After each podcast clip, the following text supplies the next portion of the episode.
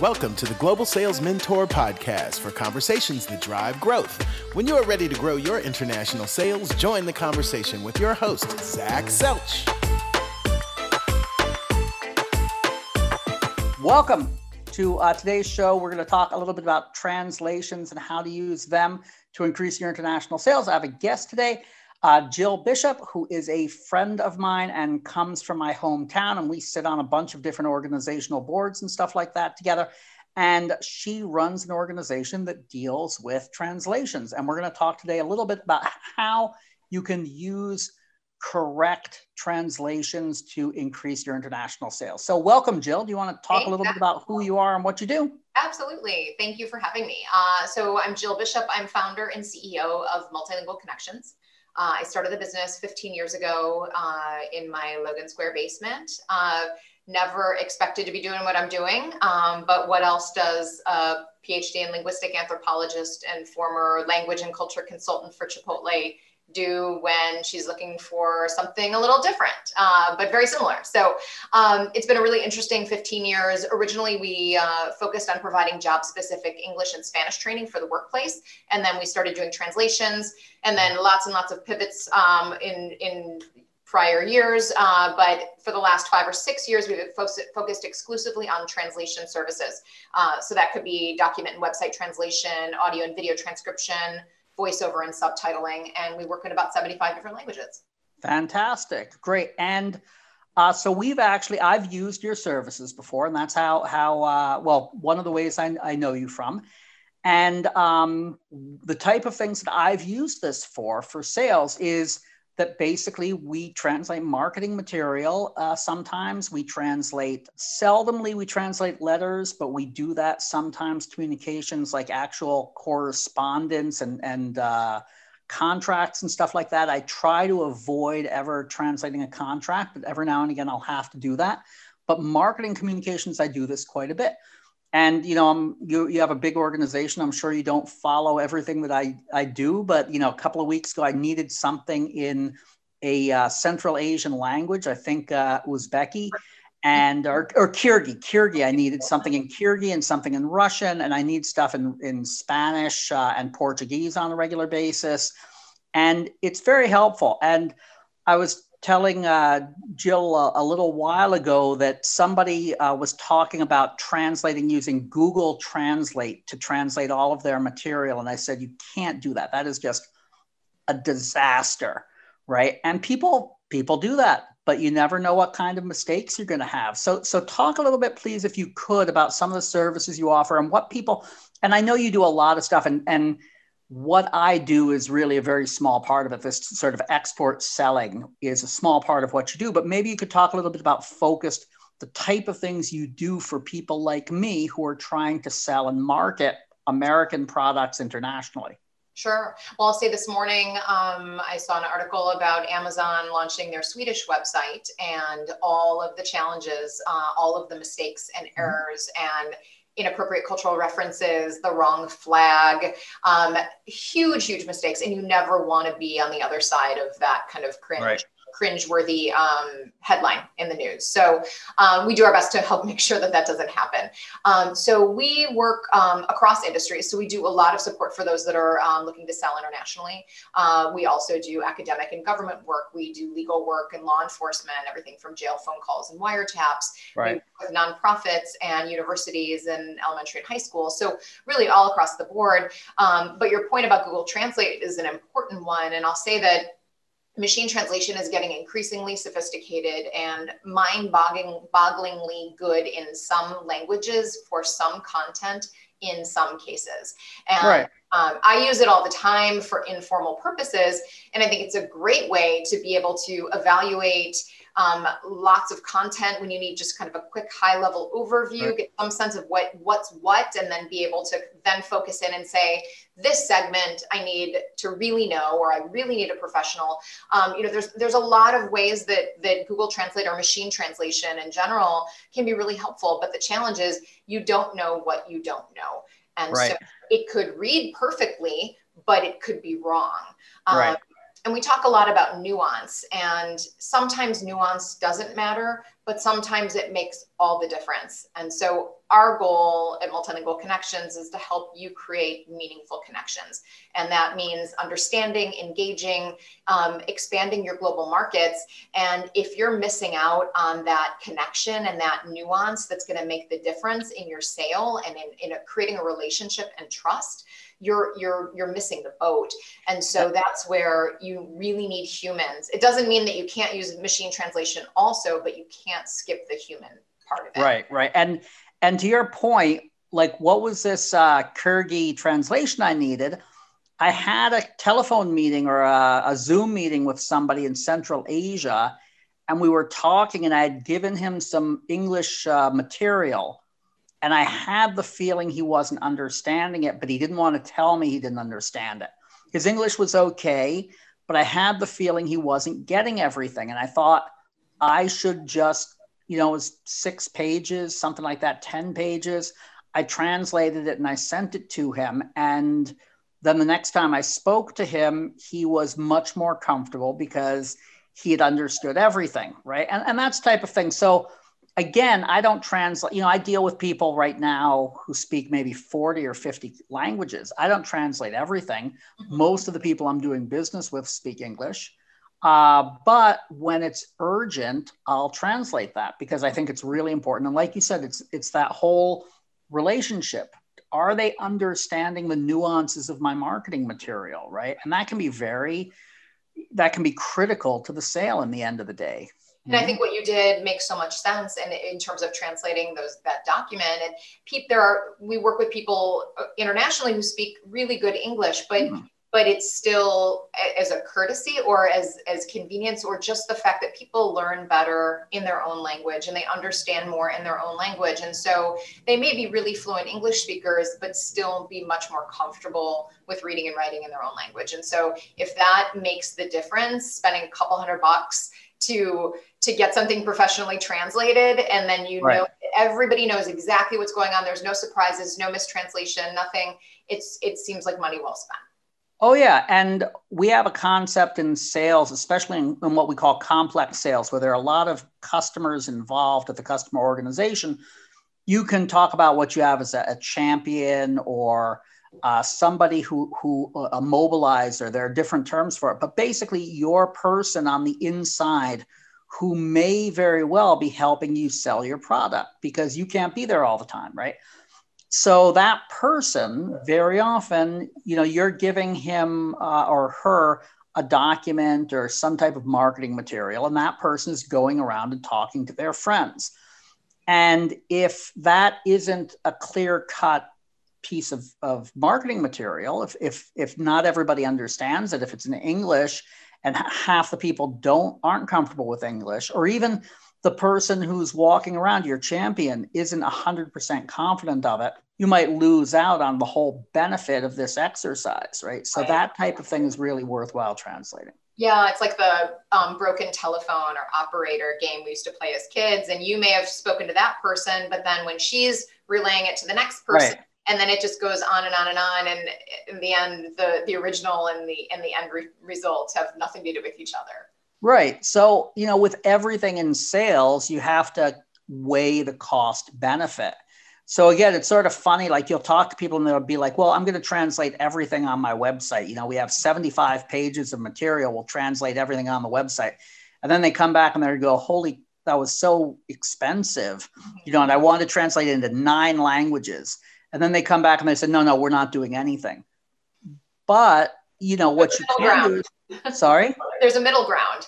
There's a middle ground, and you have to think about the return on investment. So what I've found with with websites is if you can translate a couple of pages uh, into a few languages, first of all, you're giving that welcoming feeling to people, right? You're giving your your primary messages but you're not spending $100,000 on translating your website, which could very well happen, you know? Yeah.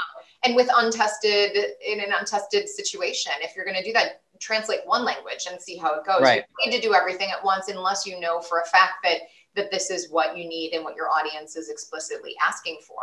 And you have the people to support it. We, as a translation agency, people ask me all the time, why isn't your website translated into other languages? And we've talked about it for years, but we don't want to translate it and then not have uh, people update it yeah. to follow up on the leads. And so we're a small team. And so we have right. linguists around the world for all the languages for translation, but from a sales right. and production perspective, we don't. And so we want to be really diligent and that's actually one of our goals for 2021 is thinking about what languages we do want to translate it into and whether we're going to translate everything or just have a microsite with with the key languages. You don't need every blog post you've ever written and um, all kinds of detailed information but it's if it's kind of a showcase showcase yourself and your products um, and then if there's a need certainly translate more. That's that's right. It, it all has to be about business or you know from from our perspective it all has to be about business does there is there return on investment for this? Does it make sense the way we're doing it? Mm-hmm. right? So i am sure like everybody i talk to always has some pretty funny stories about people not quite understanding what it is they do or trying to misuse their services.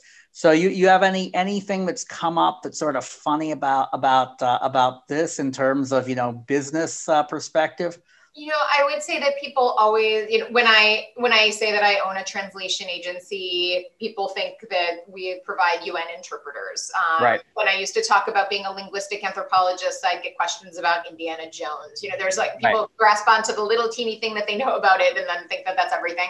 Um, right. But we, you know, we hear about all kinds of um, translation goofs that other um, companies have done, awkward kind of um, um, just kind of robotic sounding translations. And granted we're we're human and we are human based we're very technologically savvy and we use a lot of technology in the work that we do mm-hmm. but we are human based and we are i will not say that we have never made a mistake in our lives and right. you know it happens but um, you want to make sure you want to minimize those to the extent that you can and one of the ways you do that is by having a second set of eyes on anything that you translate right. transcribe and so that role of editor and proofreader is really important um, but we do see mistakes all the time of you know not the client not knowing that that actually meant something sexual in that country or that meant something right. vulgar and it makes everybody laugh and it's a fun little you know joke to share but, but I, I always you want, you want to avoid those right i always find it funny with spanish in that to some extent if you're not a spanish speaker a lot of times you think well there's spanish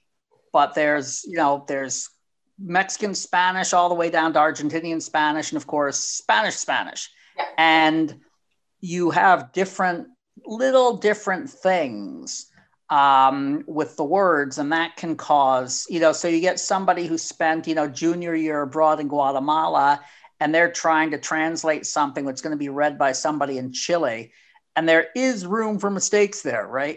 Absolutely. I, I studied abroad in Barcelona my junior year of college, and then I lived in Argentina for a year um, before grad school. And I actually went to an orthopedic surgeon. I was having knee problems. I was in a, a, hospital gown and he looked at me and he was staring at my knees and he said, um, cuando te joden, which in Spain means when do they bother you? Um, or, or maybe I was in Spain. I'm trying to think now. No, where, when do they bother you? In, in, in Argentina and in Spain, it's when do they when did I have you? And and yep. I was like, what? And it was just such a shocking moment. And and I realized immediately, and I felt very vulnerable in my hospital gown. It was just yes. very awkward. But you just one word that you just don't think about how how much oh, one oh, yeah. word, how much power one word has. And so oh, when yeah. you're doing translations, first for with Spanish, you want to make sure that you have not just a native speaker of Spanish, but of the region that you're translating into.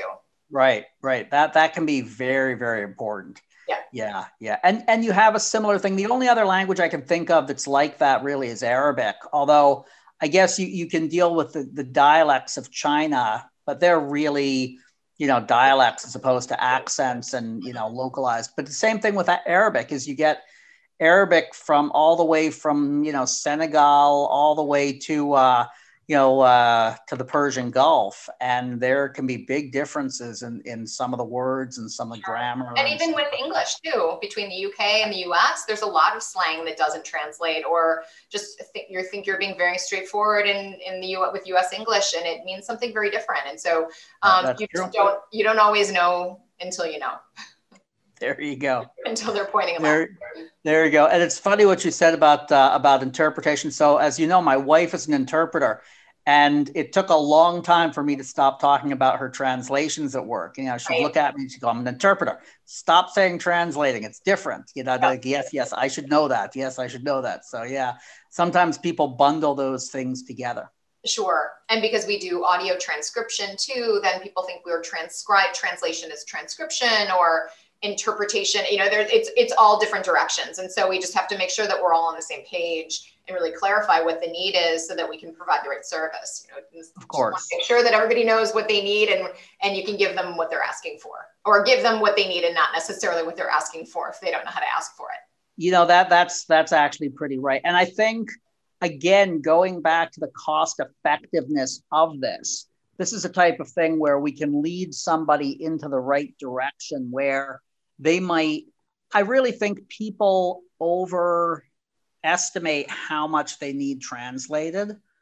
And very often, you know, basically by translating the right stuff, you know, if you put together a few pages of good marketing material and you translate that into a number of languages depending on how how many places you're going that really covers you you don't need necessarily to be able to show that you have it in every west african language or, or, or that kind of thing now of course you know what? I didn't even touch on this. You're probably dealing with a lot of the legal requirements of the EU now because uh, when somebody wants to sell something into the EU now, they have to be, make user manuals available mm-hmm. in every language of the uh, that it's going to be sold. So um, that becomes a, a, huge project, I guess. Right. And then it's a matter of you know really uh, determining how to how to budget, how to make those decisions, and professional translation can be expensive and it just yep. it is what it is but it's a skill it's a it, it's not just looking at your your coworker who has a last name that would indicate that they're a speaker of a particular language and saying hey can you translate that in the same way that you wouldn't just ask anybody at your company to write your marketing content and create your voice and brand guidelines. You know, just because you speak English doesn't mean that you can do a great job on that. So you want to make oh, sure that they've got the skills and that they're good writers, that they can accurately represent your brand and your voice, and they can do accurate and nuanced translations. And then right. you want that second second set of eyes in most cases. Um, that being said, when budgets are tight, you can get creative. And so sometimes if it's a chance, if it's a, a choice of, of, of doing no, no translation or doing one professional translation, one professional translator and no editor, then that's a decision you can make. Or if you have a lot of content, you can do machine translation with a post editor, a human post right. editor, um, if the content is right. Um, but it, it really depends. But that's where having a partner that you can trust, where you can sit down and talk about your business goals and help them understand what what ultimately you need, and then okay, let's work backwards and let's see what we right. can come up with. And if this doesn't work, this is the gold standard, but maybe there's no budget for the gold standard. So let's not just throw it out. Let's come up with something different that will work. Right and that's one of the big themes that I talk about with everybody is you want to have good relationships with your vendors. You want to figure out what you're going to need and what you're going to need on uh, over and over again, right? And I find, you know, I've been doing business with you for at least 10 years. Yeah, it's been know? a while. Yeah. And basically, you want to make sure that you know somebody you can reach out to for this. And if you have that relationship, they're going to trust you. You're going to trust them. They're going to lead you in the right direction, right? If you're reaching out to somebody and they know this is a one-time job and they they're going to try and get whatever money they can out of you possibly, right? So having a good relationship with somebody who does translations that you can trust is really a key part of this because eventually if you are selling internationally and you're not just selling in the UK and Australia, you're going to have to translate something at one point or another, Absolutely. right? So you, you should have the right person to do it, right? And if you have the luxury setting up that relationship even before you have the needs, even right. better. And we have situations where we get a phone call or an email of here's a document, I've never worked with you before, I need it by tomorrow. And we'll do that. We're happy to do that. Right. If we have the luxury to sit down before there's even um, a specific project and timeline and we can talk about it and we can figure out what the best workflow is and how can we make it faster, easier, more efficient for you from the get go. So then maybe you can work on creating the content in a way that's going to be the easiest um, and most affordable to be done. Right. So there, you right. can make those decisions from in the beginning that will save you money as opposed to just doing all the work and then coming to the agency and saying, okay, can you do this? And then right. there's a long list of things. Oh, I wish I had done this. I wish I had done this. Right, so, right. And going back to what I said about the EU, uh, one thing that I've done in the past with instruction manuals is do 80% of the material with graphics. So it's sort of like a comic book. And then you, what you're basically doing is you're limiting the number of words. And that way, because if you're going to have to translate it into 17 languages, you want to keep that the verbiage as, as small as possible if you can, right? Yeah. So if you if you plan that out strategically, you can save yourself a fortune and and have a very good product that way and not you know there are people who don't go into the EU because of that linguistic issue right because they they can't they don't see how they can get around it mm-hmm. they can't afford to deal with it and it's a shame to walk away from a market because of a reason that you can solve with the right vendor right? Right.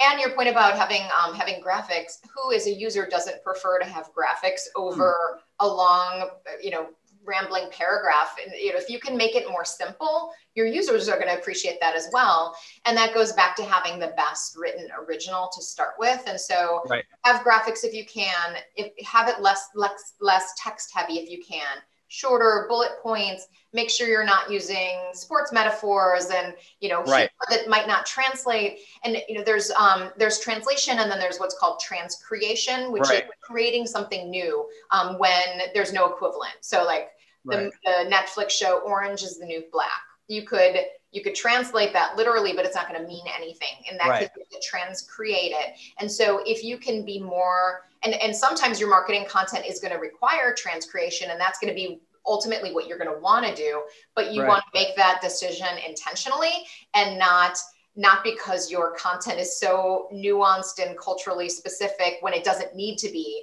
and then it right. has to be kind of dismantled right. and then recreated yeah i once saw a sales playbook that was built like a baseball playbook uh-huh. and it used all this baseball terminology and i said okay we really just have to get rid of this. Like yeah. we, there's nothing we can do with this because, right.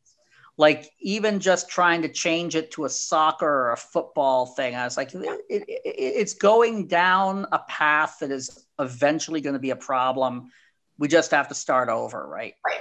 That's yeah. what happens for those that don't follow sports and can't understand right. those, even in their own language, it's going to be over in my head personally. Uh, but certainly, right. as you're trying to convey that into multiple languages, it's just just be straightforward. It's going exactly. to pay off um, tremendously. Right, exactly. Well, Jill, thank you very much. Uh, why don't I give you a, a, second to give a little pitch about your company and, and who you are and how people can find you? Absolutely. And I'll just say, like I've, I've said before, we, you know, this uh, the the genesis of this uh, podcast episode really came. We were talking together on a forum, uh, and I said, "Yeah, I'm a customer." Oh, actually, no, I'm sorry. It was one of your employees, but I said, "Oh, I'm a I'm a customer of uh, of Multilingual Connections, and I can highly recommend them." So again, I'm going to say I'm a customer, and I can highly recommend them. If you need somebody to do this kind of work, this is a company you should reach out to. So sorry, Jill. Why don't you just give a little pitch. Yeah, thank you. Thank you for having me and thank you for that endorsement. It means a lot, truly. Um, so yeah, Multilingual Connections. We're based in Evanston, Illinois, just north of Chicago. We have about um, 11 um, employees here in the in the Chicago office, at least theoretically, if not in person in reality right now. And then um, the rest of our team is international, and our linguists are all around the world. Um, we provide document and website translation, audio and video transcription. So we do a lot of work in um, in uh, in-depth interviews and focus groups. We do a lot of audio sub or video subtitling and voiceover. Um, so we work in 75 languages and we really want to create relationships with you and help you create relationships with your end users. So we're happy to help at any point. No project is too small. Um, and we're at uh, multilingualconnections.com. Great. Well, thank you very much. Thank okay, you. so All until right, take care, Zach. Time, uh, enjoy. Yeah, thank you. Appreciate it. Bye-bye.